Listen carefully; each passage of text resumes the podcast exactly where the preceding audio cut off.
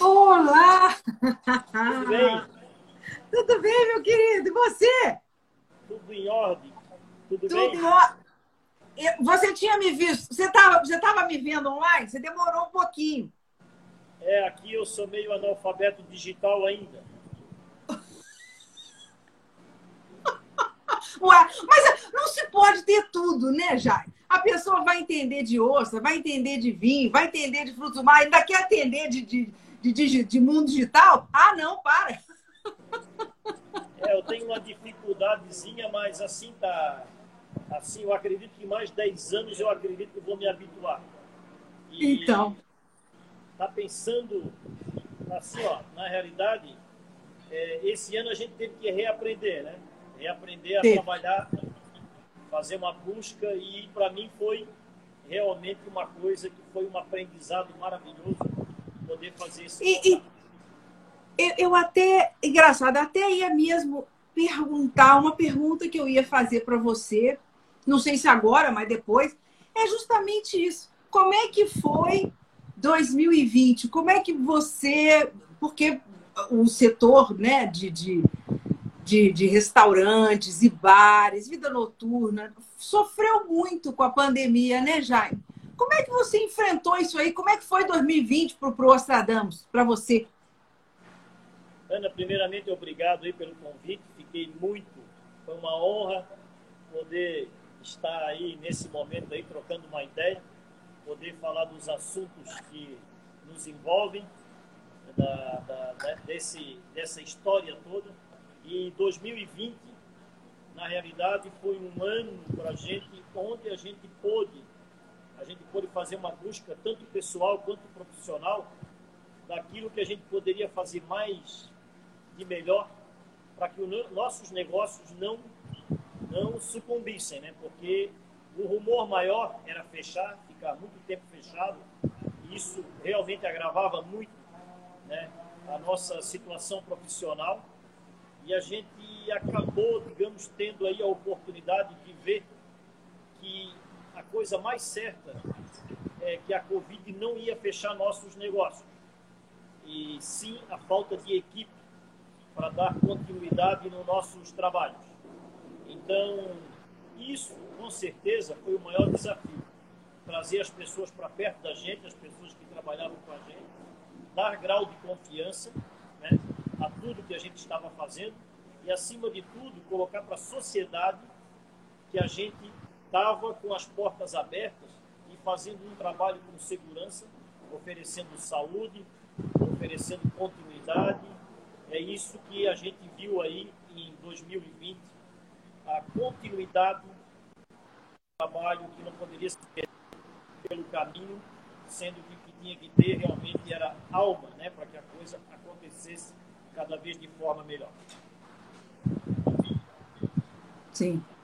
Jaime, o, o, o seu som tá um pouquinho baixo para mim. Você tá com o volume ah, é, ah, máximo no seu, no seu telefone? Tá todo alto aqui. Tá todo Tá. alto. Eu vou, eu vou pegar um microfone aqui para ver se. Quem sabe? É, Tá. eu, tô, eu não sei se o pessoal tá te ouvindo bem. Eu tô te ouvindo um pouco baixinho. Tá. Vamos botar um microfone aqui para ver se para ver se a coisa melhora aqui. Eu acho que não é esse. Tá conseguindo escutar melhor agora? Tá escutando Quando você melhor? chega mais. Ah, ah, tem gente falando que tá bom, tem gente falando que tá baixo. Tá um pouquinho, mas, mas aí que tá, você vai precisar se afastar um pouquinho, né? De qualquer forma. É, um pouquinho depois aqui, ó. Tem um cenário aqui atrás aí, ó. Então aqui, vamos ver Isso. se a Kátia consegue mostrar aqui para mim depois. Tá. Vamos, ver aqui. Eu. Bem, va- vamos, vamos continuar. Se você conseguir aí o, o- o- Tá. o- ajeitar um pouquinho, ok. Mas vamos embora, vamos embora. Eu, eu hoje, eu, eu até te, hoje foi um dia de estudo para mim, para não passar vergonha com você. Não, não vai não. Vai, vai ser uma longa conversa.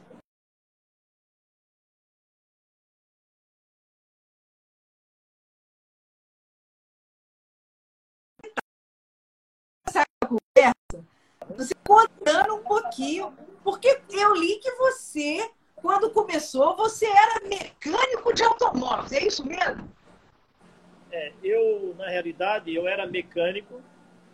Eu tive aí um tempo aí de oficina aí, na realidade, 14, 15 anos. E depois eu resolvi vender a oficina. E então a caldo de cana, água de coco. E a coisa teve um período, um período onde foi o aprendizado da entrada na gastronomia por uma porta nada muito muito comum, né? E eu tive que ir para a cozinha, estamos falando em estamos falando em 98, na realidade. Em 98 eu entrei para dentro da cozinha e comecei a mexer com as ostras de uma maneira muito simples, escutando mais as pessoas. A coisa teve um passo a passo.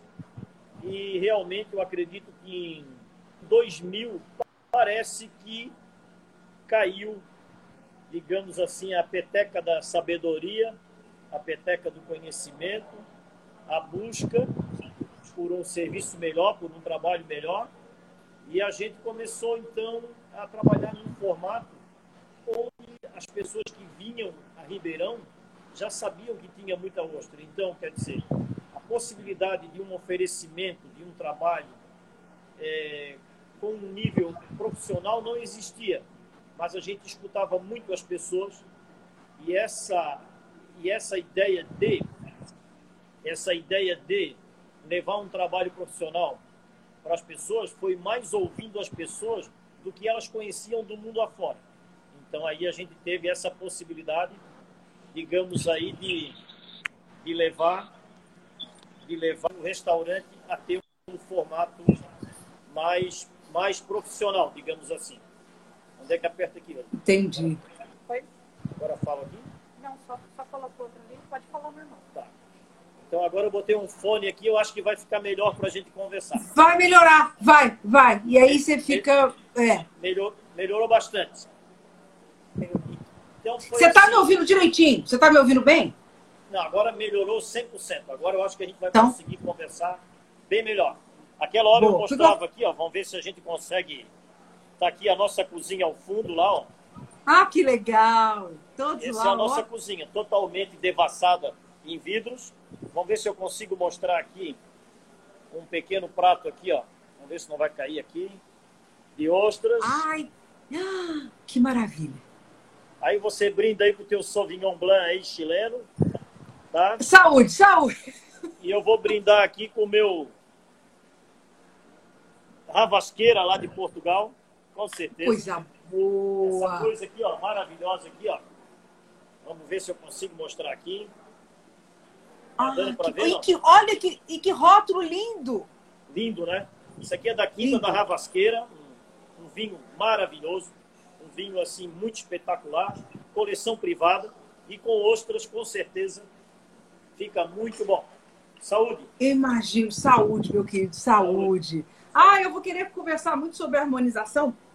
É, mas aí até foi bom você falar de Portugal, porque aí quando você está falando que você começou a se, é, sentir até necessidade, né, de, de, de, procurar um conhecimento maior, já que você começou realmente a, a se envolver, você começou a fazer viagens, né? Inclusive Portugal foi um destino seu, não foi? É, na realidade, assim, um, um primeiro convite com um amigo chamado Dr. Levi Hall, conhecedor profundo de Portugal, só que ele era do lado médico, não tinha nada a ver com a minha área, e ele queria muito que eu fosse lá para ver como se fazia polvo. polvo. Ah, polvo! Porque ele comia um prato de polvo lá maravilhoso e ele queria que eu fizesse igual aqui. Entendi. E, aí, e eu, há 12 anos atrás, manezinho, com a malinha na mão, né, bem, bem desprovido do conhecimento de Portugal, eu fui a Portugal e fiquei lá quase que oito dias, me parece, e fui para um restaurante onde a pessoa trabalhava com muito pouco. Então, lá nesse restaurante, chamado Churrasco do Mar, da Andréia, ela me possibilitou, digamos, alguns dias dentro da cozinha dela e começamos então a fazer polvo Que E legal. eu vim, eu vim para o Nostradamus e inseri no cardápio o polvo da Andréia. Esse é um dos pratos. Um dos seus-. Eu vi. Tá, tá. Que legal, que legal. Mas, mas, mas aí, ok. Então você. vo- Mas você viu ostras também em Portugal? Você conseguiu é, é, também ter um contato com a- alguém que, fiz- que fizesse ostra lá também, não? Num primeiro momento, num primeiro momento eu não tive contato. Mas Tá. numa segunda viagem, aí conhecendo outras pessoas, porque aí eu fiquei abusado, né? Aí a coisa começou a, a pegar para um formato, digamos assim, abrindo fronteiras. E aí eu fui para o Douro, eu fui para o Alentejo, aí eu fui a Setúbal, aí comecei a girar os quatro cantos. Entendi. E as amizades começaram a vir naturalmente. Esse intercâmbio, essa, essa possibilidade. É, uma amiga, na realidade, que tenho lá, ela, digamos, ela me abriu as portas de Portugal. O Levi não podia me dar muita atenção lá, porque tinha que ir para o, o trabalho médico dele, lá para a clínica fazer as cirurgias, e eu entrava na realidade, Portugal adentro com uma pessoa que foi a pessoa que me trouxe, digamos, Portugal para dentro do meu espaço. Ah. Então, aí, quando ela abriu essas portas, ela não abriu uma porta só, ela abriu a porta do conhecimento hoteleiro, do conhecimento gastronômico, do conhecimento de todas as áreas. Então, Paula Marques, uma das pessoas mais envolvidas com aquilo que faz, que é hotelaria, gastronomia, uma pessoa de alto conhecimento. E aí ela me abriu muitas e muitas portas lá. Então, a- as vinícolas que a gente acabou trabalhando aqui no restaurante, elas também nos abriram muitas portas lá também. Então, Que legal. com certeza, é, de todas as vezes que eu fui a Portugal, eu só posso dizer que eu fui muito bem atendido, que eu fui sempre muito bem hospedado. né? Eu devo muito a Portugal. Então, Portugal me abriu muitas portas. Então, Que bacana. Eles são um povo muito, muito bacana, né? No, no geral, né? Os portugueses são baratos, né? Na, na realidade, assim, há o, há o bairrismo natural e a gente achar que o português ele interpreta tudo ao pé da letra, né? E quando a gente fala alguma coisa, é, nós do lado brasileiro a gente acha que está sendo agredido, né? Mas eu acho que o direto ao ponto deles, né? O direto ao ponto para nós se torna ofensivo. Mas quando Sim. você começa a ir a- várias vezes a Portugal, eu acho que é quebrado, digamos aí, essa molécula e você dá prosseguimento e acaba virando tudo festa, né? Então, Sim. eu, eu acho que a gente tem o nosso ritmo meio antes Covid, de abraçar, Sim. de beijar, de coisa. Sim, Ela talvez sim. não tenha a mesma situação e Sim. para ter isso precisa ter confiança e o que quando há esse grau de confiança eles te abrem a porta e te oferecem a cama deles para a gente dormir. Então, Verdade, é verdade. É um povo acolhedor, né? É. Exatamente, o que exatamente. precisa é confiança, né? Realmente estabelecer esse vínculo de respeito e confiança. É isso, Sim. que, é isso que abre as portas lá. Que abra. Sim, sim. E você teve também algumas experiências no Canadá, é isso? Também? É, eu tive no Canadá, na realidade, a gente, foi ao Canadá, foi por uma história mais, digamos assim, bem inicial. É, lá no Canadá também vi ostras, também, mas não foi aquela, aquela pegada legal. Eu acho que quando se fala de ostra, é, sem Ah. puxar brasa para nossa sardinha, eu acho que se fala muito pensando em Floripa, porque temos ostras maravilhosas aqui. É, talvez não- a gente não dá o devido valor, mas com certeza elas são uma das melhores ostras do mundo, são as ostras de Florianópolis. E É mesmo? Mais um, mais um pouco de sardinha aí, com brasa Ah. e tudo. Vou dizer que a ostra de Ribeirão da Ilha pode ser considerada uma das melhores ostras do Ah, mundo. né? Então, Que loucura! é, eu assim, Por quê? não, tenho, dú- não tenho dúvida disso. Vou mostrar uma Entendi. Aqui, aqui tem umazinha aqui Mas pra, olha, pra dar água na boca aí, tá? então, mas isso é maldade. Eu, eu acredito que é maldade. Então vamos ver. Deixa eu ver aqui, ó. Ah. Vou saborear uma aqui, tá? Ah. Mas que espe... Conta pra gente.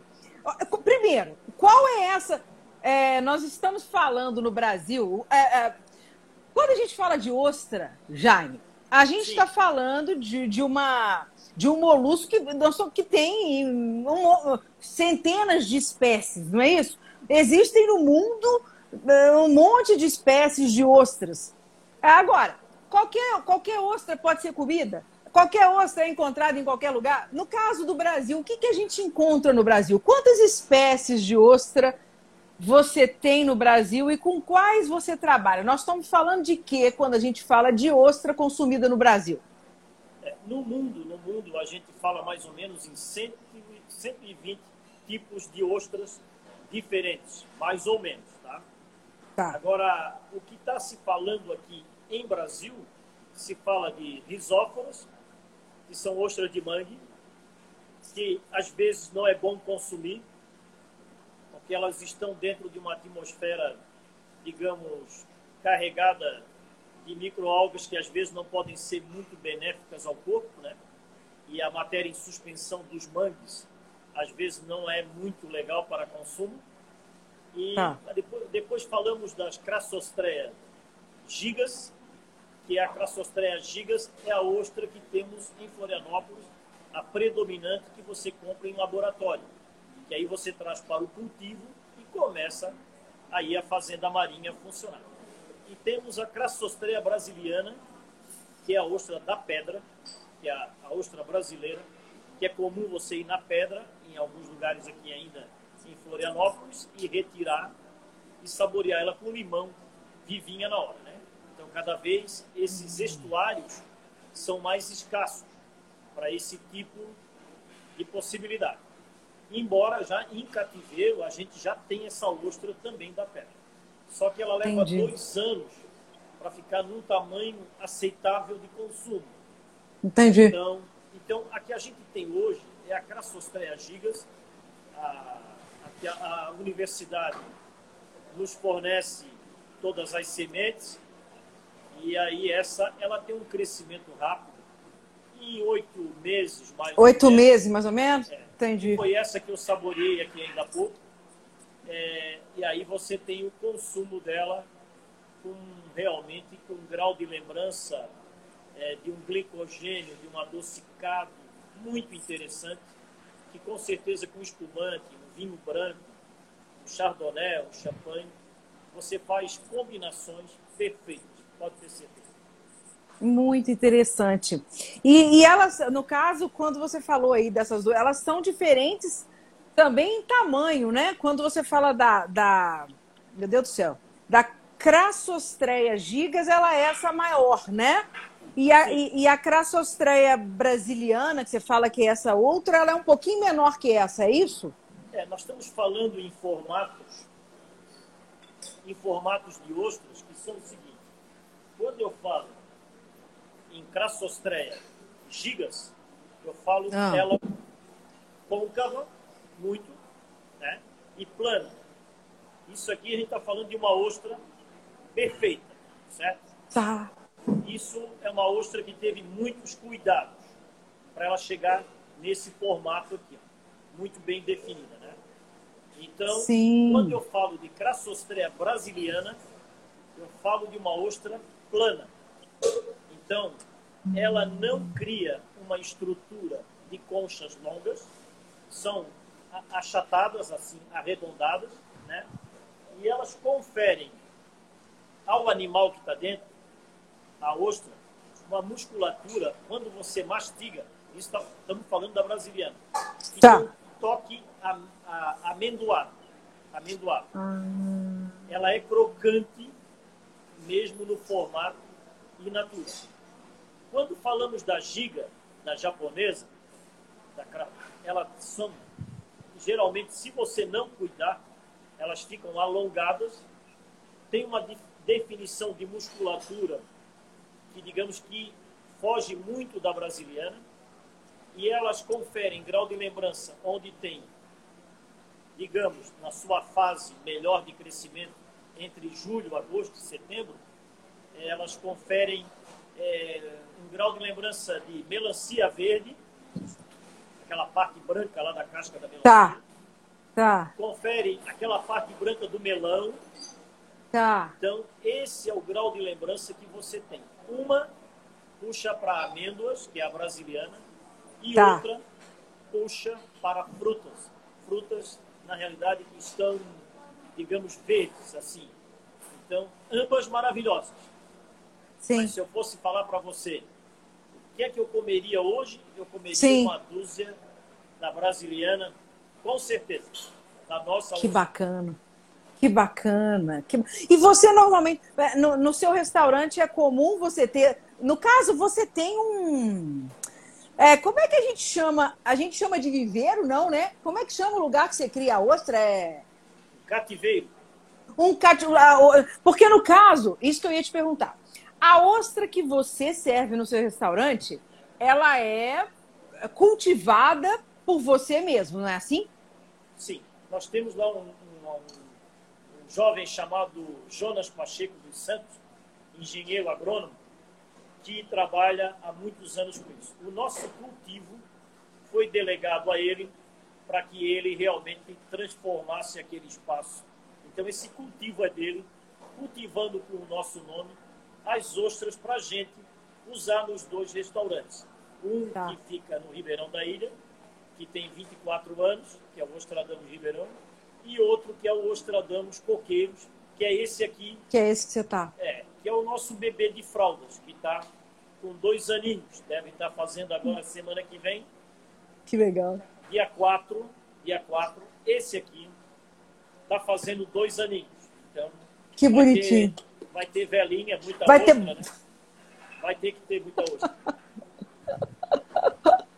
Muito legal. E, e muito legal. É um, é um bolo de ostra, né? Um bolo de ostra. E, e aí você tem esse cultivo. Porque, ô Jaime, é, é perigoso, porque você estava falando aí dessa questão de contaminação, de, de material, que algum material orgânico ali que contamine a ostra e tal. Então, quando a gente fala de um cultivo da ostra, a gente está falando tanto de uma segurança maior em termos de qualidade, nesse sentido de, de, de higienização, é, e também de qualidade. Você consegue uma ostra cultivada assim em cativeiro, né, dessa forma, você consegue alcançar uma qualidade maior no molusco do que se você estivesse simplesmente pescando ele assim ao bel prazer. É, na realidade, são muitas variantes que você tem para servir um alimento seguro. A ostra ela ganha um grau de culpa muito grande, né? Em várias situações. Se alguém passar mal com ostra, na realidade, ela nunca vai julgar o que ela comeu antes. Estamos falando de uma temporada onde você está na praia e você come um sanduíche natural lá na praia É, numa, numa caixa de isopor que está lá preparada de repente do dia anterior, sem falar, sem querer puxar lá né, problemas com alguém que produza. Mas eu digo que a minha circunstância de serviço em relação a uma caixa que está no sol, eu tenho muito mais segurança alimentar. tá. né? A segurança alimentar, sem querer levantar problemas aí.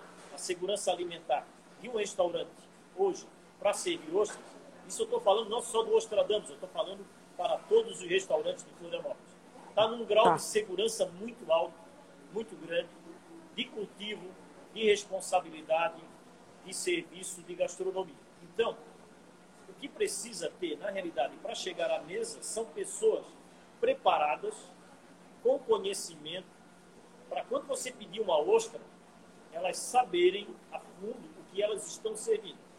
Porque um animal desse, quando aberto, a pessoa que está fazendo a manipulação, ela tem que ter conhecimento de abertura e identificação desse animal que está ali dentro. Se ele realmente está vivo, se ele tem aroma de mar e se confere a ele uma cor de alimento seguro. Porque às vezes uma ostra dessa, se você comprar em mercado público, digamos assim, e ela tiver totalmente aberta, Ah, ela tem que ser desprezada, jogada fora.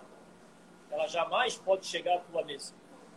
tá. Então, eu tenho uma possibilidade muito grande de uma ostra aberta dessa chegar na sua mesa, você abrir, botar, acabar de abrir, botar limão e consumir.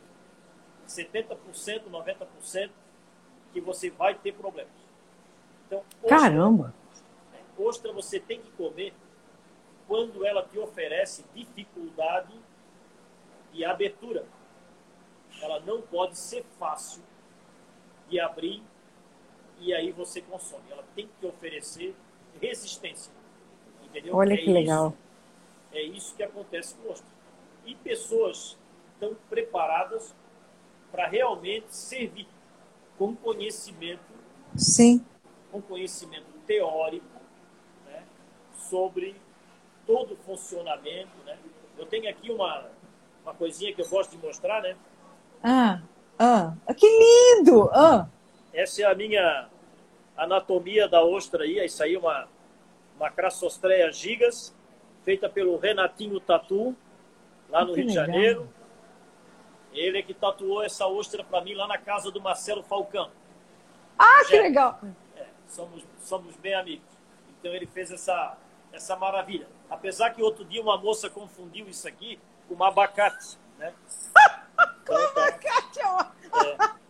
aí, ela, falou- aí eu perguntei para ela, e, tá, abacate? É, parecido, né? Aí eu disse, tá, vamos lá. Mas faz parte, né? Então aqui é uma ostra, uma crassostreia gigas. E, Mas é inter- inter- a É interessante. É interessante. Essa pessoa que, que, que, que confundiu, ela provavelmente não estava dentro do seu restaurante. Foi em alguma situação que ela viu o seu braço, né? ela, ela estava no restaurante. Ela Ah, estava no restaurante. estava? É, Ah, então não, não- não faz muito sentido, né? Porque ela sabe que você mexe com osso. Porque eu ia. te- a- essa, essa, esse gancho me deu uma, uma ideia de uma pergunta que é: o que, que você vê? o- Como é que é a relação do consumidor brasileiro com ostra? As pessoas conhecem o, o, o, o, o- o sujeito normal, né? Não é aquela pessoa que entende de gastronomia, que aprecia. Você acha que a ostra ainda é uma coisa mais de elite? Como é que está o. Aumentou o interesse do, do, do- do consumidor ou do- da das pessoas que, que gostam de, de comida? Você acha que isso aumentou? Vem aumentando o interesse e vem aumentando o número de pessoas que consomem ostras? É, a gente notou que nos últimos anos o consumo teve um aumento muito significativo. Agora, como as pessoas gostam de ostras, aí é que vem a segunda etapa. Entendi. conhecedor de ostras, na realidade, que gosta de ostra, naturalmente ele começa pela ostra viva, in natura, né? totalmente Sim. viva, Sim. limão, e ele Sim. faz uma, uma entrada em cima disso. Aí vem a segunda etapa. Aquele que Ah. não gosta muito de ostra, Ah. ele come a menor lasanha do mundo, que é uma ostra gratinada. É igual, é igual quem gosta de. Que, quem quer comer comida japonesa, mas começa pelo, pe- pelo aquele fritinho, né? O, Sim. esqueci o nome, né? É. Então, acaba tendo esse conjunto, digamos aí, de, de apropriação gastronômica, digamos, por várias portas, para que o alimento chegue à mesa no formato que a pessoa quer. Então, eu acho Entendi. que assim, você dá a condição, formata um cardápio e deixa a vida te levar. Né? Então, eu acho que é isso, é isso que a gente tem que fazer. Porque, às vezes, o dono do restaurante, o dono do espaço, ele diz, não, eu vou servir isso e está acabado. Não é bem É. assim. Não. Você tem que conduzir por um caminho natural o aceitável e ao longo do tempo ver o que as pessoas gostam e deixar uma definição de cardápio, criar coisas novas, mas não fechar a sua porta para aquilo que eu acho certo. Porque quem paga Sim. a conta, quem paga essa conta é quem vem aos nossos espaços. Então, o Sim. consumidor, ele é a decisão de nosso espaço. Não somos nós. Sim. Não somos nós. Então, quem manda no espaço é o cliente. E, e é interessante, eu estou aqui pensando, né? Mas eu acho que é- isso é bem, é bem legal, isso que você faz, porque eu acho que todo consumo, né? A gente, quando começa a, a se, a se interessar por, por algum tipo de alimento, algum tipo de. Vamos falar de alimento e bebida. Eu acho que a gente tem um processo, a gente, tem, a gente, a gente passa por um aprendizado. Você vê que muita gente, quando começa a tomar vinho, começa pelo vinho suave, né? Começa até mesmo, às vezes, colocando açúcar no vinho, misturando com um pouquinho de água, para chegar num processo, né? Do vinho seco, fino. É, é, existe um processo. Então, de repente, por que não a pessoa comer a sua ostrazinha cozidinha, gratinada, com catupiry, com não sei mais o que, até conseguir comer a crua, que de repente causa algum tipo de, de nervoso, né? De desconforto para uma, uma pessoa despreparada que coloca o negócio na boca pela primeira vez, né? Sim. É, na realidade, eu, eu acho que é, gastronomia e educação, elas sempre andaram juntas. Né? Sempre andaram juntas. Eu acho que tinha que ser matéria de, de escola, né? Eu acho que essa, Verdade. esse hábito, né? porque a gente entrou num mecanismo industrial de alimentação. Né? Eu acho que a gente está num mecanismo de tirar da embalagem e comer, né? Eu vi Verdade. uma fra- eu vi uma frase outro dia muito legal. Tempo de vida dentro da lata pode ser o tempo de vida que você não vai ter sobre a terra. Então, Verdade. Nossa, é muito sério isso, né? é, É. muito sério. Isso aí é de uma grande amiga, é, Nani, que é nutricionista. Essa palavra saiu lá no Instagram dela lá. Então essa definição de saúde está muito ligado àquilo que a gente consome. E eu acho que essa etapa do conhecimento, ela vem dentro da prática. De você querer aprender, querer saber, mesmo que você não consuma, mas você ter conhecimento sobre o assunto. Sim, né? sim. Eu acho que isso faz parte da, da nossa, digamos hoje. Porque às vezes, se eu gosto de carne, eu vou estudar a carne lá do Japão, né?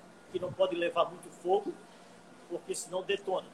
Então, uma carne Tá. tem que ser servida quase que o boi gritando. Quando temos uma ostra viva, realmente isso é chocante, é traumatizante. Botar uma ostra na mesa para uma pessoa que nunca viu. Então, quer dizer, não, é. po- não podemos criar essa barreira do trauma. Né? Temos que ir É. devagar. Então, eu serviria uma ostra com vinagrete, uma ostra só com limãozinha no vapor, eu serviria uma ostra com abacaxi, figo seco, brie e geleia de pimenta. Sim, sim. Serviria uma ostra mel, gengibre flambada no conhaque. E Nossa serviria Senhora. uma ostra gratinada. sim. A gente teve uma situação surpreendente há duas semanas atrás. É. O Manuel Beato Se eu vi no Instagram É. dele. Ah, estava com o menino dele aqui, com o filhinho dele. tá. O filhinho dele não tinha tido contato com ostras. E a gente estava comendo umas ostras crassostreias gigas e o menino dele saboreou duas, duas ostras Ah, in natura. E olha que legal. pediu para repetir. Olha que legal. Então, esse, esse acordo alimentar, quando a criança vê o pai fazendo esse tipo de alimentação, eu acho que aí é uma porta aberta para o mundo, para as pessoas terem uma gastronomia diferente. Porque eu acho que a curva da alimentação, ela está muito dentro da linha do aculturamento. né? Vai-se lá nos Estados Unidos, se vê o hambúrguer, o cachorro quente e, de repente, se tiver alguma coisa que não está dentro da propaganda, não se consome. Verdade. E se carrega de lá para cá a ideia de que lá só se come cachorro quente e hambúrguer. E isso é uma mentira. Né? Então, quer dizer, a tal lugar não tem gastronomia. Tem, tem gastronomia. Basta a gente sair do roteiro comum, Sim. entrar na, nas vielas e lá se saboreia uma maravilhosa carne, mas só que tem que fugir do roteiro Sim, tradicional. sim, Então, se você vier para uma cidade como Florianópolis e estiver disposto a fazer um roteiro gastronômico diferente, você vai encontrar. Agora Sim. você tem que realmente estar disposto a fugir do aculturamento. Eu acho que é isso que nos leva a ter uma cultura gastronômica onde a gente vai dizer que no Brasil tem muita comida boa e quando Tem. chega aqui franceses, ingleses, japoneses, a gente achar é, que não tem nada para apresentar, a gente tem um Brasil continental fazendo gastronomia diferenciada de ponta a ponta. verdade. Né? Só que É. você vai em alguns países, o que você come no sul, você come no norte, no leste e no oeste. Não muda nada. E nós não, Verdade. de ponta a ponta. Verdade.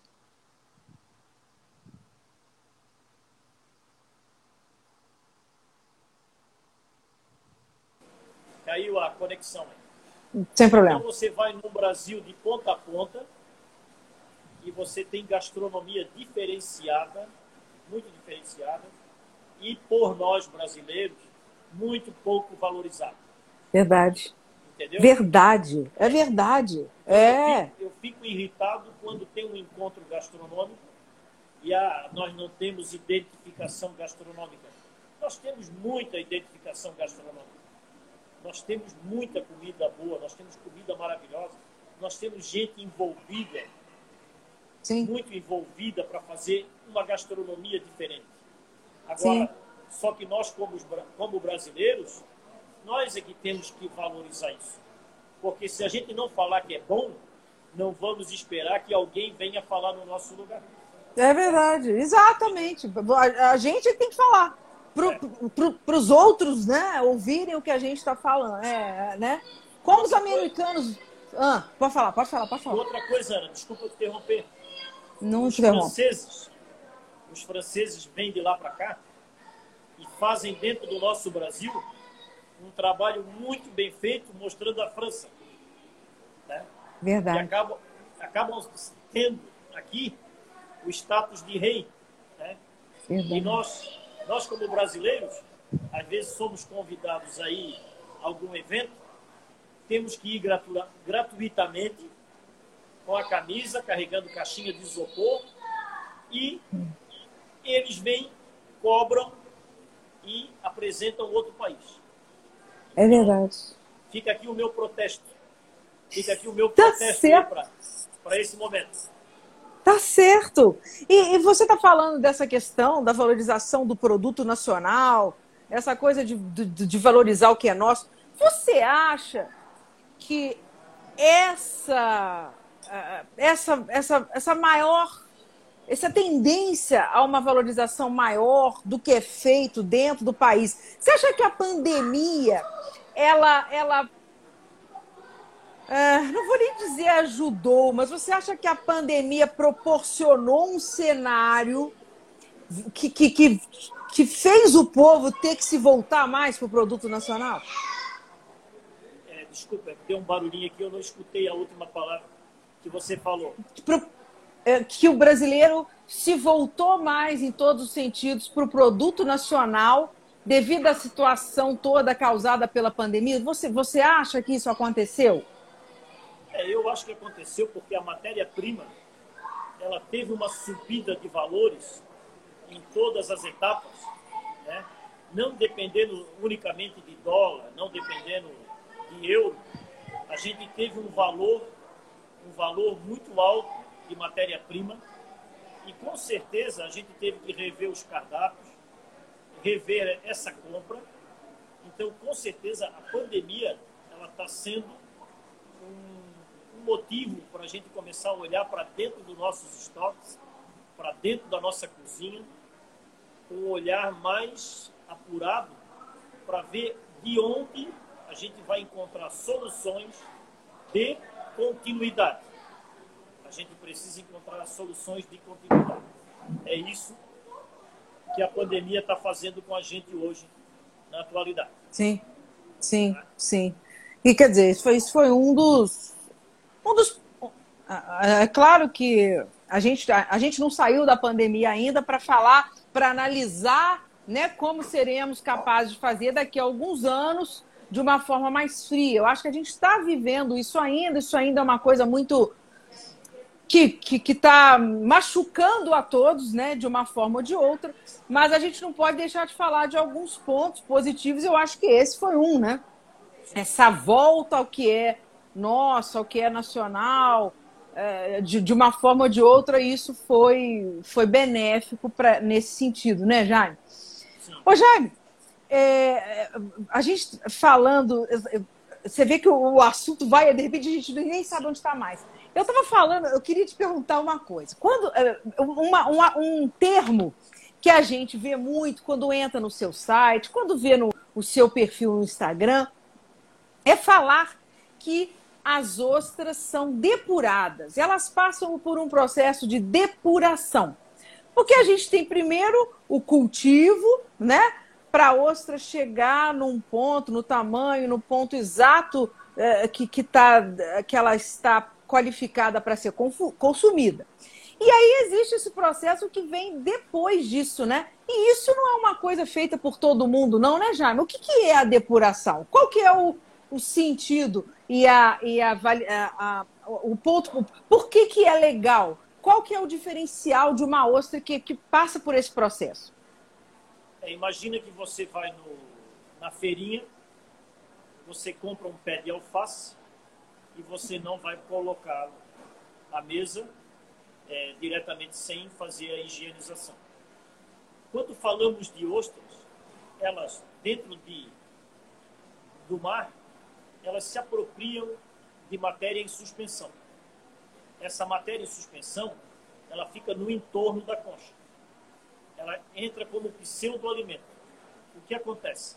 Quando eu coloco, você tem que imaginar que um depurador nada mais é do que um aquário, um aquário, onde eu consigo botar de 100 dúzias a 300 dúzias de ostras que já passaram por uma higienização lá na fazenda marinha, lá no cultivo.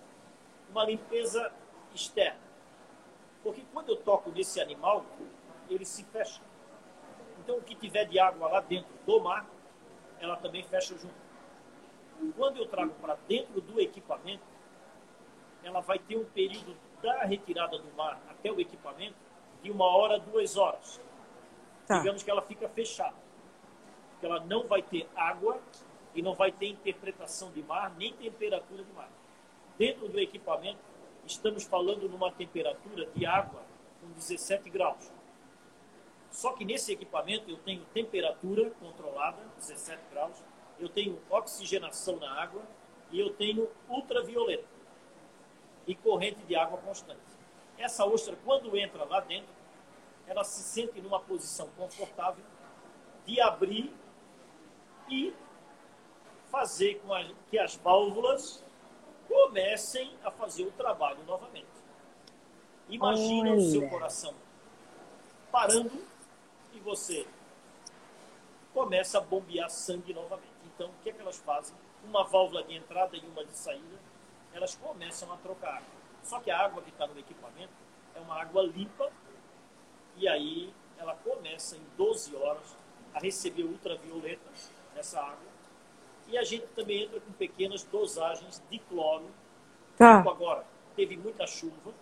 Ah. Então, para 800 litros de água, a gente entra com 30 ml de cloro diluído em um litro d'água, gotejado no equipamento, nesse aquário. Aí essa ostra, ela se apropria dessa água, digamos que você poderia beber. Beber. É isso que acontece com a água que está na depuração. E ela fica se mantendo viva, se mantendo viva ali por três, quatro dias dentro do equipamento. Se eu não Entendi. tivesse o equipamento, ela estaria numa câmara fria. Aí eu te pergunto, qual é o local mais seguro? é dentro de um equipamento com água salgada, ultravioleta temperatura constante em 17 graus, oxigenação ou numa câmara fria. Sim. Então, Claro que no, no depurador. que É. o problema É. do equipamento se chama manutenção. Eu preciso manutenir esse equipamento uma vez por semana com uma limpeza de água doce com cloro para fazer com que ele limpe, porque todo o sistema fica impregnado de matéria orgânica. E essa matéria orgânica, se eu não fizer essa ultra limpeza, ela vai me trazer problemas para, o, para a ostra. Então eu preciso estar em constante eh, asepsia com esse, com esse equipamento. É isso que acontece. E esse ah, o, o Luiz é, é, perguntou da, da água, né? Essa água é água do mar filtrada, não é isso? É água É. salgada. Lá no Ribeirão, água salgada. E aqui em Coqueiros, eu tenho uma água que a gente transforma ela em água salgada. Entendi. Então é, tá? então é isso que acontece aqui no nosso Ostradamus aqui. A gente não tem possibilidade de pegar água do mar e a gente faz a água. E o equipamento fica na frente das pessoas. Interessante. Isso me parece caro, É, não é? É um, É é um não é? Não, é um equipamento que ao longo do tempo, manutenção, é, na realidade, hoje seria um investimento, vamos botar aí para um restaurante de 40 a 50 mil reais. Nossa O senhora. equipamento. Nossa Então senhora. você entrega uma dúzia de ostra, mas aí também você entrega com segurança e Sim, consumo. sim. Ô, ô Jaime, quem não Quero, tem. quero estabelecer nenhuma crítica aqui É a, isso. quem, a quem não tem, tá? É, quem não tem um equipamento desse que garante um negócio tão bacana desse, como é que a pessoa trabalha com ostra num restaurante sem um negócio desse? O que, que, que a pessoa tem que fazer? Aí a pessoa tem que botar essa ostra numa temperatura de segurança de câmara fria, vamos botar aí em 8 graus, 5 graus, onde ela adormece, Ah, ela se fecha. tá. Só que ela pode manter essa ostra lá por dois dias, Entendi. se a ostra tiver o côncavo para baixo e o plano para cima. Se ela tiver ao contrário, ela pode querer dar uma olhadinha onde ela está. Quando ela abre, a água vai embora. A água está Ah. dentro dela. Digamos que ela tem um calço hídrico ali, vamos falar assim. Que ela está fechada com água. Quando ela Tá. fechou, ela vai ter que pegar a água corporal dela e Tá. vai ter que jogar para dentro da concha para se fechar novamente. Entendeu? Só que, Entendi. ela, só que ela pode abrir de novo. Só que aí Tá. ela joga mais água fora. E aí o que acontece? Ela vai ter que desidratar. E nesse desidratar, para se manter, acontece com a gente. A gente não bebe água e vai desidratando. A gente também vai morrer. Acontece Entendi. Por isso que ela morre. Entendi. Entendi. Ou então, é, então o negócio da ostra é ser consumido o mais fresca possível, né? Quer dizer, é, ela, a ideia é ela morrer quando entra na tua boca. né? A verdade é essa. A verdade é que você tem um produto, um produto, quando você passa a faca, ela tem que bater. Eu tenho um vídeo lá no meu Ah. Instagram lá, que tá ela pulsando lá. A válvula tá lá. Eu sei que já, já recebi uma, umas críticas aí por causa desse negócio, mas ela tá lá viva. Ela tá lá viva. Tem que Entendi. estar viva. E na hora que você faz, é, é, depois você vai até mostrar um preparo aí, não vai? Você tá Sim. com a ostra né, in natura. Quando você faz o preparo de- de- dessas outras, da gratinada, da- sempre eu, eu vi no seu cardápio que está escrito assim: sempre cozida no vapor, né? E depois você acrescenta a- algumas coisas. Por que no vapor? E no caso, quando você cozinha ela aí, nesse caso, aí ela morre, né, Jaime? Sim, com certeza. Né? Não, ela É, morre. né? Ó, eu vou mostrar aqui uma cena aqui, ó. Vou pegar uma ostrinha aqui. Ah, Vamos ver se a, a Kátia me ajuda aqui. Oi, Kátia. Aqui, ó. Kátia, aí, ó. Vira mais. Mais para baixo. Mais, mais. É tá Ajuda, aqui, Kátia. Aqui, peraí. Aba... Não, Kátia, afasta um pouquinho. Agora baixa.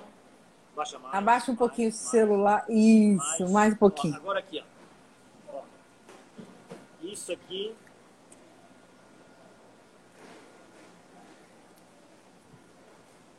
Olha.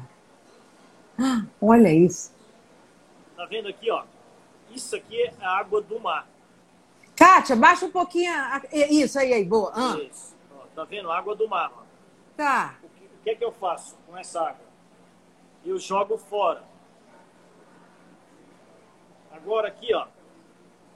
Eu venho aqui, ó, Ah, ah.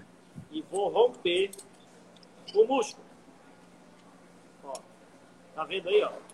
Tô. Só que aquela água que eu joguei fora, olha só a água que ela já desidratou aqui, ó.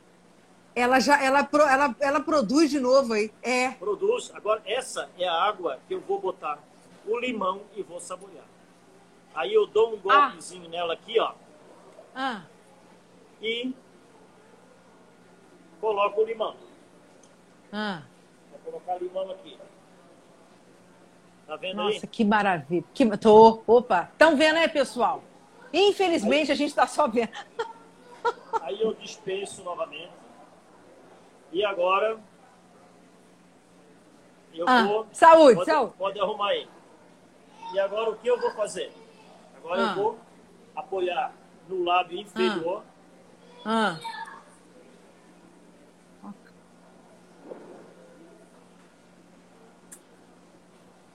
Que Você está salivando espetáculo. aí, hein? Eu Tá tô. Gente do céu, isso é um pecado. E aí Que você não maravilha. tem ideia do sal, do sal que está aqui nessa ostra. Aqui tá, tá estupenda, tá estupenda, tá? Que E aí- espetáculo. E aí não tem combinação mais top que seja um vinho bacana, mineral, frutado, um branco. Claro que não dá para tomar um tinto, mas se você gosta, vai no tinto, né? Vai.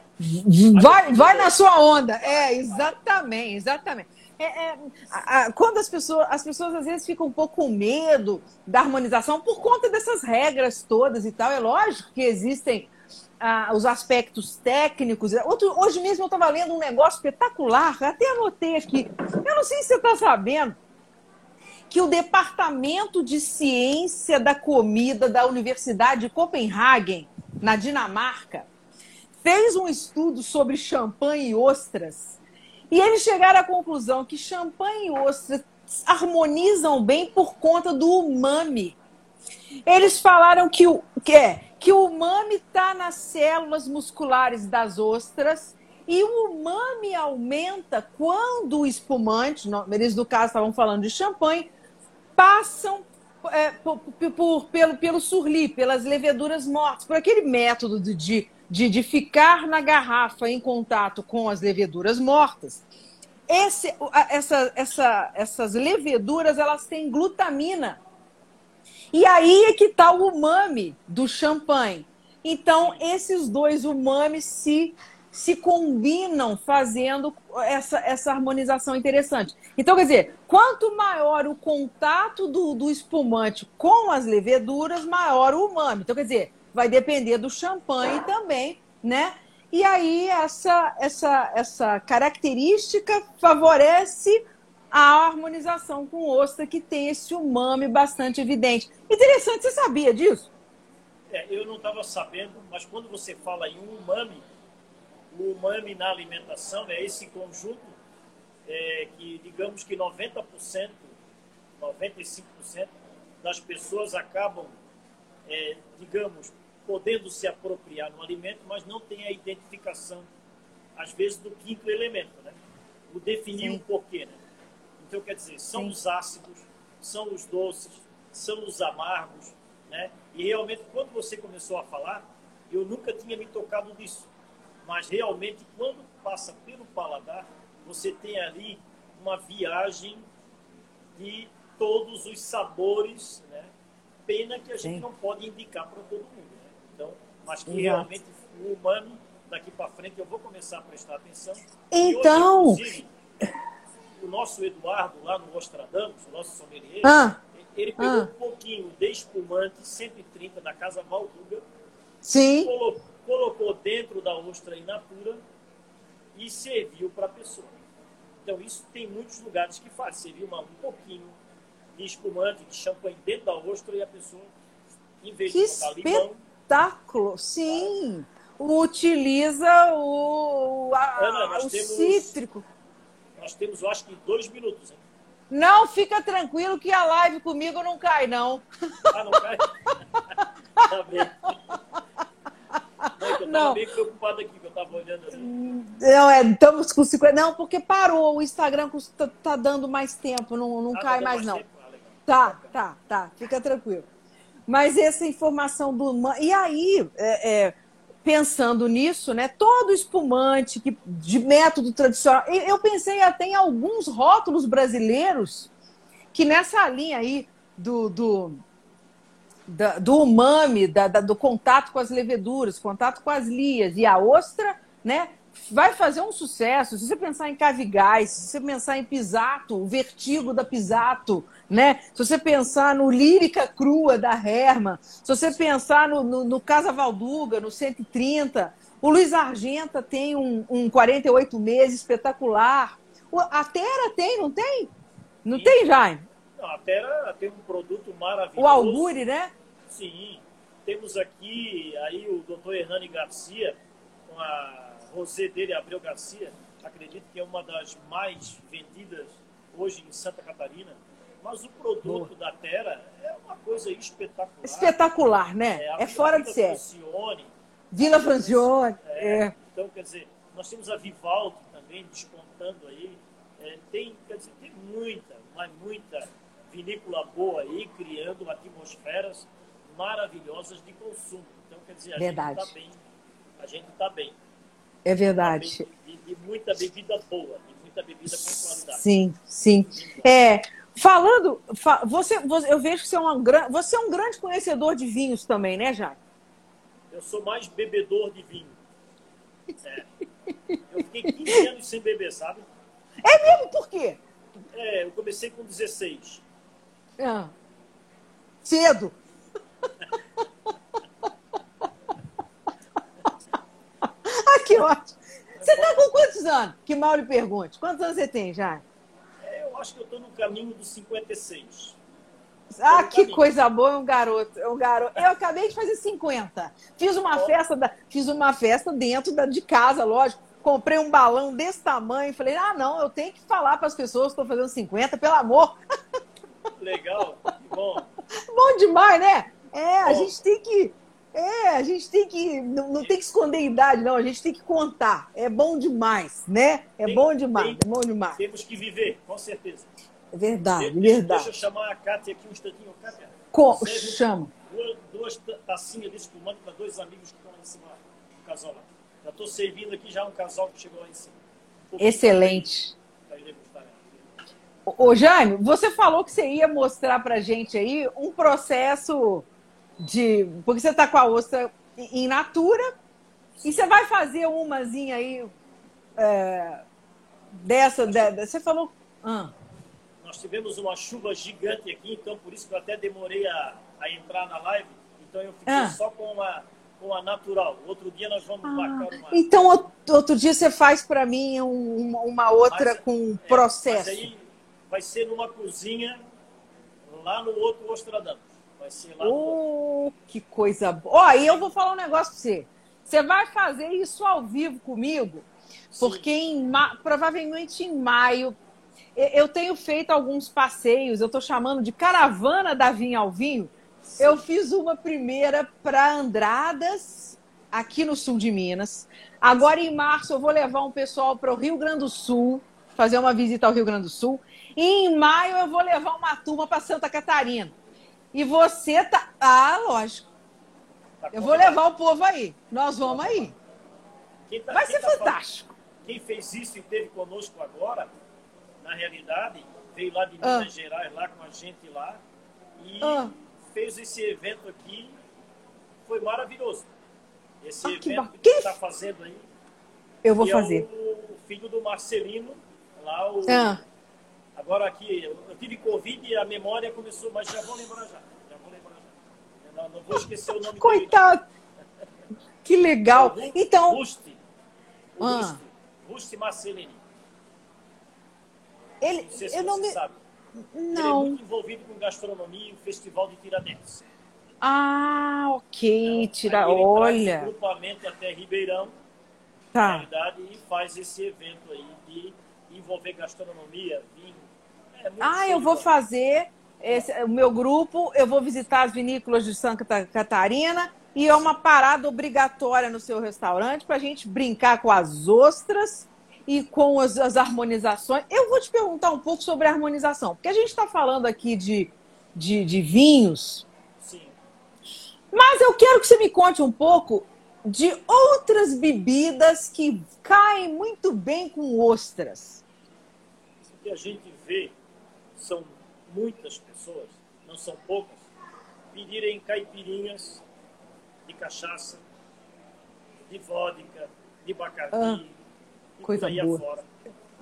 É para saborearem com ostras, né, com frutos do mar. Então, é um leque gigantesco de, na quantidade de que sai de caipirinhas, principalmente Imagino. pessoas que vêm de mundo afora, né? Sim, partem muito para caipirinha. Eu, sim. eu particularmente, eu sou muito fã muito mais do vinho, do espumante, então não me Sim. agrega, não me agrega, digamos aí, uma, um conceito, digamos que, que vá para o gastronômico. né? Então eu vejo assim, é um, um Sauvignon Blanc, uma ostra. Sim. Mas só Sim. que isso é uma opinião pessoal minha, não é, não é o que as pessoas realmente têm que pensar porque eu penso, né? Então é respeito Eu, se o cara quer tomar Coca-Cola. um Claro. de comer uma ostra, vamos deixar. claro, uai, é o gosto dele, né? É gosto. É, é, é. Eu, eu, eu sei também que tem muita gente que gosta muito das, das cervejas com ostra também, né? É, a gente tem uma ostra hoje aqui que a gente empana ela depois de passar pelo vapor na farinha de mandioca, Ah, bota uma lâmina de bacon e serve ela com ketchup de goiabada. que espeta... Nossa, senhora, agora... Nossa, morri. E, e ela combina com uma cerveja aí, ela dá um toque com o bacon, essa untuosidade do bacon, sabe? Esse adocicado do, do ketchup de goiabada, esse interior da ostra com sal, esse crocante da farinha, nós Nossa estamos Senhora. falando de um cenário, né? Um cenário. Tá. Sensacional. Essa, é essa aí no cardápio se chama Ostra do Mateca. Essa é de um amigo nosso. Então hoje ele esteve aqui. É meu Ah. irmão, é meu Ah. brother. Homenagem a Que ele no legal. Ostra do Mateca. Essa Que legal. Qual é a que sai... qual- do seu cardápio? Qual é a campeã de vendas do cardápio? Você tem uma campeã de venda? Ostra do Príncipe. Ostra do Príncipe. Qual bem que é essa? Essa ostra é a ostra que na realidade foi criada pelo Anderson lá no Ostradamus. É uma lâmina de abacaxi, grelhadinha levemente. A ostra, figo seco, brie e geleia de pimenta. é uma garfada Nossa. e uma bocada. Essa, E paraíso, né? E de comer de joelho. com certeza. Não tenha dúvida disso. Que espetáculo, já. Espetáculo. É, Algumas pessoas perguntaram aqui endereço dos restaurantes. Fala para as pessoas de novo aí, é, porque, porque às vezes entra pelo meu lado e não te conhece ainda. Mas a maioria te conhece. É, eu vi que tinha alguns amigos aqui que entraram aqui do Ostradamus, Carlos Santana, É, Marisa. mui- muitos amigos. Marisa. É. Marisa, ela assina a nossa sobremesa aqui, pudim da Marisa. Ela assina uma sobremesa Olha que legal. nossa o pudim dela é top. E o marido dela Que assina delícia. o nosso camarão à grega, é um camarão à grega. Ah, cama... eu amo camarão. Nossa o Senhora. camarão à grega aqui se chama camarão à grega do galo. Do galo. O galo é o esposo Que dela. legal. O homem Que é legal. folgado, sabe? Ele é folgado. O cara é folgado. Então, eu aqui, eu aqui na realidade, aqui no, no Ostradamus Coqueiros, tenho os mesmos pratos que tem lá no, no Ribeirão, é, para que a pessoa que está meio pelo centro da capital venha desfrutar aqui do, do nosso espaço, porque Ribeirão também é longe. Né? Ribeirão é uma, Entendi. É meio longe. O Coqueiros fica mais. Entendi. entendi. E, e você fica mais em qual? Eu ultimamente tenho ficado mais nessa unidade aqui, Para poder. porque, Aham. porque como é o bebê de fralda nosso, temos que estar perto dele. Sim. Mas eu tenho sim, uma equipe sim. maravilhosa aqui. Tenho a Rose, tenho a Kátia e tenho toda uma equipe que eu ficaria aqui mais ou menos aqui uns 30 minutos falando deles aqui para dizer Que legal. quanto, quanto eles foram é, importantes para manter essa casa de portas abertas, que se não fosse eles, com certeza isso aqui não estaria de portas abertas. Que coisa boa. deles. Tem o Maneca, que trabalha conosco aqui também, que é uma pessoa que trabalha comigo há 20 anos. Então, é 20 anos de envolvimento, 20 anos de, de coração, então envolvidaço. E tem uma equipe maravilhosa no outro Nostradamus, que o mais novo, vamos botar por baixo, deve ter 5 anos, 6 anos. De casa. Então, Nossa Senhora. 60, 60 pessoas.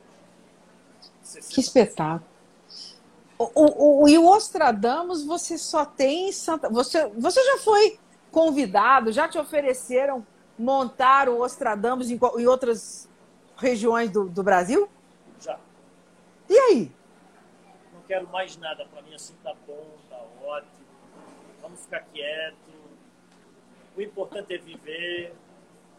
A vida vai. E eu tô aqui agora. Eu sei. É um. É, um, é. é. Então, Porque haveria um trabalhinho a mais, né? Eu quero aproveitar esse, esse momento para dar minha total solidariedade às pessoas que, nesse momento, não podem estar com seus espaços de portas abertas em Verdade. São Paulo, em Minas? Pessoas que têm horários para abrir e fechar. Nós passamos por isso aqui. Eu vou, Terrível. te, eu vou te dizer que o restaurante não é o culpado de nada. Não. O, espaço, o espaço gastronômico é a empresa mais segura para você sair de casa. Entendeu? Que tem que haver consciência de higiene, educação, comportamento. Verdade. Porque as praias ficaram lotadas e os restaurantes vazios. Verdade. Só que num restaurante eu consigo acessar para dar uma multa, gerar um boleto. Lá na praia eu não consigo autuar. Hum, pessoa. é verdade, verdade. Então, se eu não obedecer uma, uma ordem municipal, estadual, federal, vai entrar um fiscal aqui e vai me multar. Eu tenho um CNPJ. Todos que estamos de portas abertas temos CNPJ. Então é fácil vir aqui multar.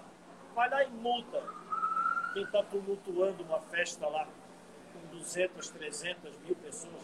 Dá um Né? Essas Vamos festas boleto. particulares. É, verdade. É. responsabiliza na individualidade. Não, restaurante, a gente foi muito criticado por isso aqui em Florianópolis, dizendo que a gente era irresponsável. Tenho 60 pessoas para todo dia pensar que uma parcela desse faturamento vai para o conforto da família dessas pessoas. Pois Não é é. o- E não é o governo que vai me dar dinheiro para botar dinheiro na conta delas. Não é. Verdade. É eu, Verdade. é eu e elas. Sim. Está na hora, está na hora de todo mundo abrir as portas e mandar esse governo fazer fiscalização correta Sim. de quem não está obedecendo. Sim. Sim. Se não está obedecendo, fecha, Sim. entendeu? Mas quem está trabalhando dentro do, né, dos- do, do, do, uh, dentro, seguindo os protocolos. Gente, não tem o menor problema, exatamente, concordo com você. É, o problema não é isso, não é um estabelecimento sério, não são as lojas, as farmácias, os mercados, os restaurantes. E... Não. O problema são as festas particulares, a falta de, de, de responsabilidade, né? É, exatamente, exatamente. Não tem nada que punir quem não quem está trabalhando, exatamente, garantindo emprego. Falando em particular, eu queria que você só falasse a respeito da, da desse negócio de ostra. Dá uma dica para quem gosta de cozinhar em casa. A, a, pessoa consegue fazer ostra em casa, Jaime? É, quais as dicas que você pode dar para uma pessoa conservar? Como, como, é que faz assim para guardar em casa? Dá, dá uh, onde é que a pessoa deve comprar, é, ok, que é diferente de estado para estado. Mas o que, que a pessoa tem que prestar atenção e como ela deve proceder para poder fazer a ostra em casa, se ela tiver afim? Primeiramente, a ostra ela tem que oferecer resistência quando você chegar no mercado público. Tem tá. ostra, você tem que comprar a ostra que está hermeticamente fechada. Você não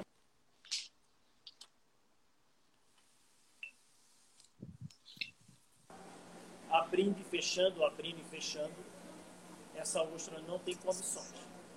Então, na realidade, tem que ter ela com a apropriação de vida. É isso que a gente vai ter que ver. Ela tem que estar resistente. Levou para casa, coloque um pano úmido dentro de um recipiente, uma bacia, um pano úmido embaixo, coloque todas as ostras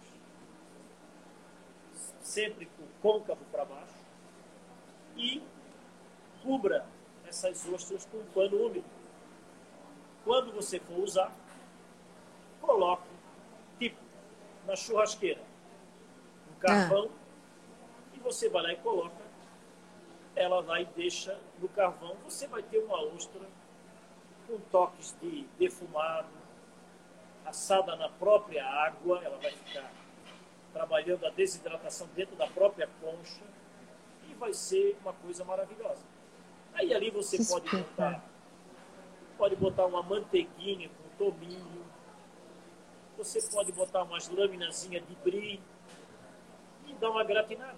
Então aí você já tem, já tem aí uma, uma ostra bem legal. Bem legal. É que espetáculo. que espetáculo. Para mandar uma ostrinha para um cliente aqui. Tá bom. Para o Eduardo, para mim, uma ostrinha príncipe, já meia dúzia e meia e duas. Então, olha só, você trata bem os amigos, os clientes. Isso é um espetáculo. Tem, tem um amigo aqui que ele está me mandando uma mensagem aqui, dizendo assim para mim, ó, oh, eu estou aqui, aí eu já estou mandando uma ostrinha lá para ele, lá para ele. Ah, coitado, eu vou te deixar aí conversar com seu amigo. Eu vou então terminar nosso papo com um ping-pong rapidinho com você. Sim para você me responder um pouquinho, só para a gente terminar em alto astral. Eu quero saber a sua maior qualidade. A minha maior qualidade, com certeza, é ver que eu tenho muitas pessoas que me seguem e com elas eu tenho uma responsabilidade que a cada dia cresce mais. Porque quando alguém me chama, aumenta cada vez mais. Então, todo dia eu tenho que estar de pé, e portas abertas e essa responsabilidade ela é só minha.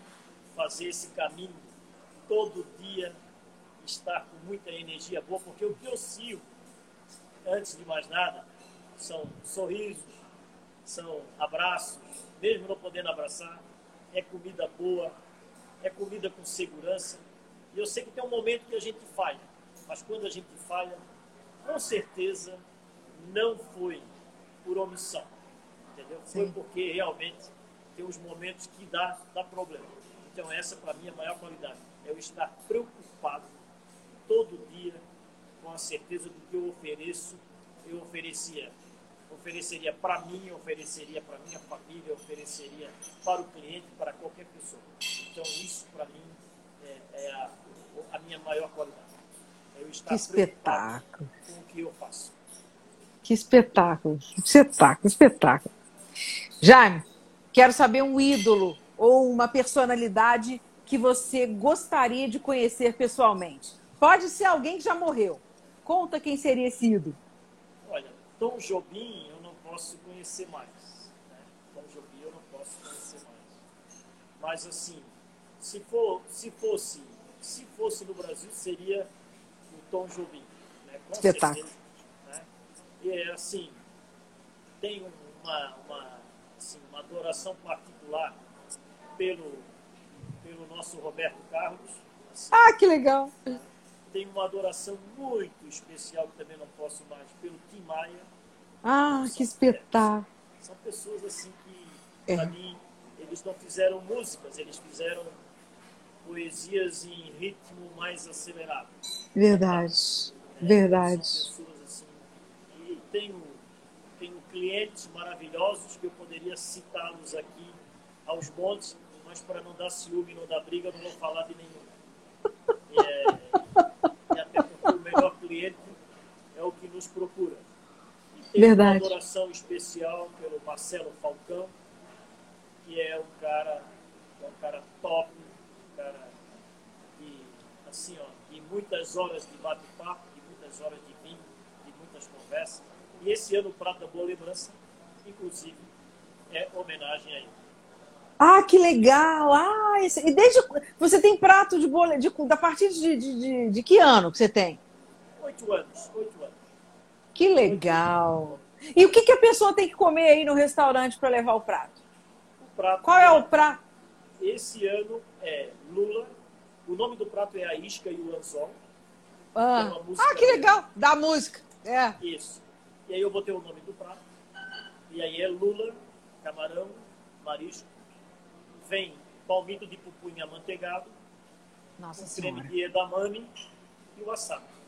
Esse Nossa, é eu tô triste daqui. Eu tô triste. Eu queria estar num avião e ir para aí agora. Venha. Que espetáculo! Muito bem, muito bom. Qual é o vinho que você levaria para uma ilha deserta? O livro, o vinho, isso aí é uma pergunta. Difícil, né? Uma pergunta difícil. Um vinho para levar para uma ilha deserta.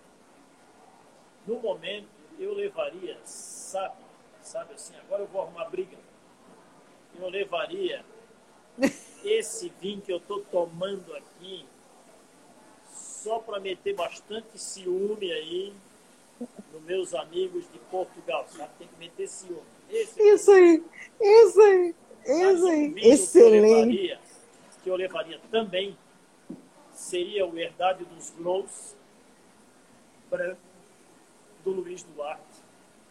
Que esse vinho, para mim, também é um vinho top, muito top. Muito top. Que E outro bacana. vinho que eu que bacana. levaria não tem nome. Seria aquele vinho que no final da noite a gente abre a geladeira, pega um pão, bota um salame, uma fatia de tomate e vai lá Sim, e bota lá em o que tem. Pronto, acabou. Esse É isso um, mesmo. É um dos vinhos É isso mesmo. Que você nem vê o rótulo. Não, Esse é. você só aprecia. É, é. É, tô com você. Boa, boa. Muito bom, muito bom, muito bom. Outra, um sonho que você ainda quer realizar. É, eu acredito que vai ser complicado, mas seria saltar de paraquedas. Oh, não vai ser, não é tão complicado assim, fala a verdade. Para mim é. Você tem medo. né? A complicação tá aí. Vencer o medo. Sim. Não, mas olha, vai, vai vencer. Vai, por, vai saltar. Se é um sonho, tem que saltar. Pô. E, e registrar pra gente ver, hein? Pelo amor, hein? Com certeza. Então tá, combinado. Um conselho, Jaime, para quem está iniciando na profissão. Não siga conselho de ninguém. Esse é bom. Não siga o conselho. Faz o, que, faz o que te der na telha. O que a intuição mandar, o coração mandar. Geralmente o cara gasta milhões e vai dar ouvido para quem nunca fritou um ovo. Ou É nunca verdade. construiu nada. É verdade. Vá você, vá devagarzinho. Lá na frente, Sim, sim, passo. Agora, Sim. não adianta injetar milhões no negócio e economizar palito, não dando caminhada a quem vai construir esse caminho com você. Entendeu? Então é isso que acontece. Às vezes você Boa. Gasta, gasta milhões no espaço e economiza palito. Se não tiver quem vista a sua camisa, verdade, nem água. verdade, verdade. Vai dar, já deu errado, né? Não siga conselho de quem nunca fez nada. Esquece. Boa, gasta dinheiro. boa, boa, boa. E a minha última pergunta é: eu quero saber o legado que você quer deixar para os seus filhos, para o mundo. A- a- qual é a marca que você quer deixar no mundo? Eu quero deixar um- uma, uma marca onde realmente as pessoas consigam ver que de repente eu não possa estar mais por aqui, mas a continuidade existiu porque tinham pessoas que não vinham para dentro do meu espaço só pelo dinheiro no final do mês, e sim pela felicidade de estar nesse espaço. Então isso seria para mim, porque partir a gente vai ter que partir. A gente é obrigado Sim. a partir. Então, obrigado. Não Sim. tem como. Né? Não Mas- tem como. mas saber que você foi e a coisa teve continuidade, teve existência, eu acho que isso aí foi o, o melhor ponto administrativo, o melhor ponto aconselhável, toda a ideia de acontecimento está tá nisso aí.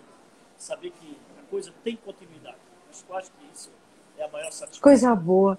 É, quer dizer, que você conseguiu transmitir a sua paixão a ponto de alguém querer Sim. te homenagear, tá sempre ali, a coisa viva em sua homenagem, nem que a coisa ande. Você tem filhos, Jaime? Eu tenho uma filha chamada Aline e Ah. ela está com 23 anos, faz psicologia. Vixe. É, ela se envolve, digamos, no nosso Instagram, ela que cuida do nosso Instagram, faz a nossa Legal. está envolvida. Que bonitinha, que bonitinha. Mas ela não é, ela não entrou, ela não, mas ela, ela não, não é, não é chefe assim. Ela, ela, ela gosta de cozinhar, ela cozinha? Não, ela não se envolve muito na cozinha. não. Ela gosta mais dessa parte mais. É legal, é legal. Mas você vai, vai deixar aí uma equipe, um pupilo, né? Um, um, Jaiminho aí no- nesse seu caminho aí. Vai ter muita gente para seguir a sua, o seu, Sim. a sua inspiração, a sua, a sua arte, né? Isso é uma arte, né, Jaime? Com certeza. Que bacana. Olha, esse foi. Eu não poderia ter escolhido uma pessoa melhor para recomeçar o Dose Dupla, agora em 2021. Foi uma honra, um grande prazer é, receber você. Obrigada por aceitar o meu convite. De primeira, né? Quando você pediu, eu estava lá. Foi! Não tem, porque tem gente que faz um doce e tal. Não, não. Você não. Vamos! Quando você falou, eu, de repente eu pensei, ela vai que ela não convida novamente e eu não tenho a segunda chance. Então, sem chance, convidou, vamos. Tô dentro. Obrigada, obrigada. Você é um querido. Muito obrigada. Muito, muito sucesso sempre. E em breve, hein? Em breve eu tô aí. Espero. Pode me esperar. Saúde, Saúde. saúde, tudo de bom. Pessoal, pessoal que esteve aqui com a gente, muito obrigada pela presença, pela participação. Obrigada pelo carinho. Né, Jaime? Seu, seu um monte de fãs aqui seus. Apareceu bastante gente legal aí. Agradecer a presença de todos aí. E eu, assim, realmente, tá- eu acho que fazia ó, dois meses que a gente não fazia uma live. E eu fiquei bem surpreso com todas as pessoas que passaram ali. Fiquei muito Então. Tá? Que bacana, foi, foi um prestígio mesmo. Muito obrigada, viu, gente? Espero Beijo. vocês na próxima, no próximo. Beijo, Jaime. Boa noite. Beijo. Boa noite. Beijo. Tchau, gente. Boa noite. Boa noite.